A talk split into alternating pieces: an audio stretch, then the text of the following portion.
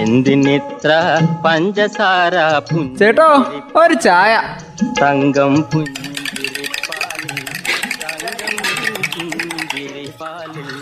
തങ്കം പുഞ്ചിരിപ്പാലിൽ തങ്കം. പുഞ്ചിരിപ്പാലിൽ.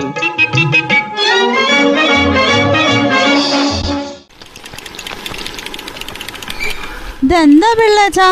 കാര്യായിട്ടുണ്ടല്ലോ. ഒരു സഞ്ചി സാധനം ഉണ്ടല്ലോ കയ്യിൽ. അത് പിന്നെ പിള്ളേച്ചൻ എന്നാ കാര്യമായിട്ടല്ലാത്തത് എന്നും കാര്യമായിട്ട് തന്നെയല്ലേ പിള്ളേച്ച?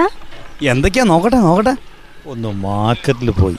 ഇറച്ചിയുണ്ട് മീനുണ്ട്. മീൻ പിന്നെ ആകൂല കേട്ടോ.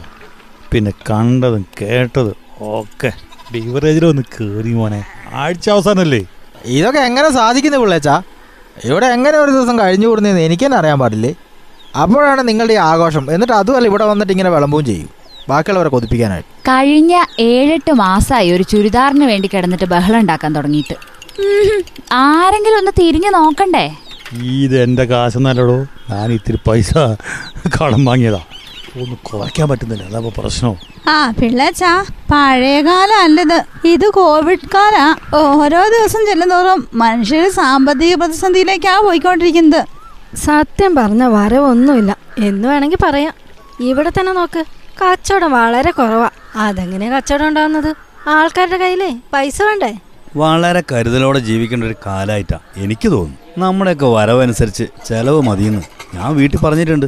ഒരു നല്ല കാലം വരുമെന്നുള്ള പ്രതീക്ഷയല്ല ഞാനൊക്കെ ഇങ്ങനെ തട്ടിമുട്ടി മുന്നോട്ട് പോകുന്നു അത് എന്ന് വരും? ആർക്കറിയാം? ഇതിപ്പോ ഒരു ആയിരം ഉറുപ്പ്യന്റെ സാധനമുള്ളൂന്ന് അത്രമാത്രം പറയാനൊന്നുമില്ല.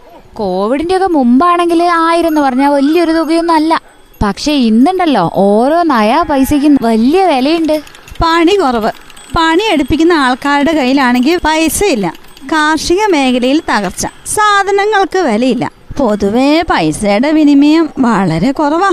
അതാ നമുക്ക് എത്ര വരവുണ്ട്? അതനുസരിച്ച് ഒരു കുടുംബ ബജറ്റ് ഉണ്ടാക്കുക. അതല്ല ഉചിതം. ഈ വരവിൽ കൂടുതൽ ചെലവ് വന്നാലേ അതിപ്പോ ഏത് കാലത്താണെങ്കിലും പ്രശ്നം തന്നെയാ. രാമു നീ പറഞ്ഞത് വളരെ കാര്യ. ഒരു മാസത്തിൽ അല്ല ഒരു ദിവസം എന്ത് വരുമാനമുണ്ടെന്ന് കണക്കാക്കിയിട്ട്. അതിൽ നിന്ന് ഒരു കരുതൽ പണം മാറ്റിവെച്ച് ബാക്കി ചെലവാക്കിയ പോരെ.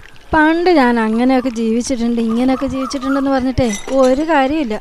അതൊക്കെ പണ്ട് ഇന്നിപ്പോൾ അതല്ല സ്ഥിതി.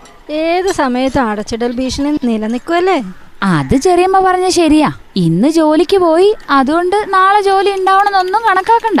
ഇന്ന് പണിയെടുത്ത സ്ഥാപനം നാളെ ഉണ്ടാവുമെന്ന് ആർക്കറിയാം? പണത്തിനെ പണം തന്നെ വേണം.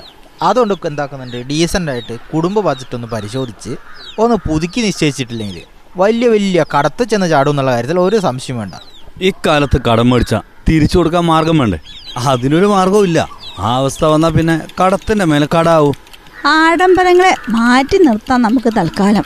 കുറച്ച് ലാവിഷായിട്ടൊക്കെ ജീവിക്കാൻ നമ്മൾ കുറച്ചു കാലം കൂടിയൊക്കെ കാത്തിരിക്കേണ്ടി വരും. കാലത്തിനനുസരിച്ച് ജീവിക്കാൻ നമ്മൾ ശീലിക്കേണ്ട പിള്ളാച്ച പണ്ട് ഞാൻ അങ്ങനെ ജീവിച്ചിട്ടുണ്ടെന്നും പറഞ്ഞ് കടമേടിച്ച് ജീവിച്ചിട്ട് കാര്യമുണ്ടോ? അത് വലിയ സാമ്പത്തിക പ്രതിസന്ധി ഉണ്ടാക്കും. അങ്ങനെ നോക്കി നിൽക്കുമ്പോഴല്ലേ ഈ സാധനങ്ങൾക്ക് വില കയറുന്നത് അതിനനുസരിച്ച് എന്താക്കുന്നുണ്ട്? പണത്തിന്റെ മൂല്യം കുറയുന്നു. അത് നമ്മൾ എന്തായാലും ഉൾക്കൊള്ളണം. കൃത്യമായിട്ട് ഒരു കുടുംബ ബജറ്റ് ഉണ്ടാക്കി. അത് കുടുംബത്തിലെ എല്ലാരെയും ബോധ്യപ്പെടുത്തി അംഗീകരിച്ച് മുന്നോട്ട് പോകുന്നതാ ഉചിതം. അതിപ്പോ ബെനിച്ചേട്ടൻ പറഞ്ഞത് ശരിയാണ്. ഈ കുടുംബത്തിൽ എല്ലാരും അത് കേട്ടല്ലോ? ഇനി ആ രീതിയിലായിരിക്കും ഇവിടുത്തെ എല്ലാ കാര്യങ്ങളും. കുടുംബ ബജറ്റുകൾ ഈ കോവിഡ് കാലത്ത് അനിവാര്യം തന്നെയാ. അതനുസരിച്ച് മുന്നോട്ട് പോവാ. അതായിരിക്കും ഈ കാലഘട്ടത്തിന് ഉചിതം. എന്തിനിത്ര പഞ്ചസാര പുഞ്ച ചേട്ടോ ഒരു ചായ.